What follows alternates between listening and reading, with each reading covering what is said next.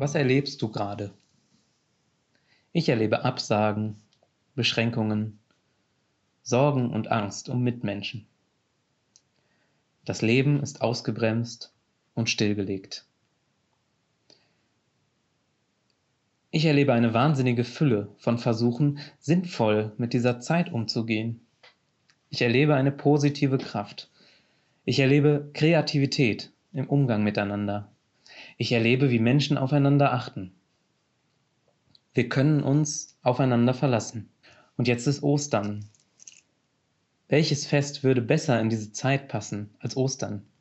Der Tod ist tot, das Leben lebt. Wir konnten uns darauf verlassen.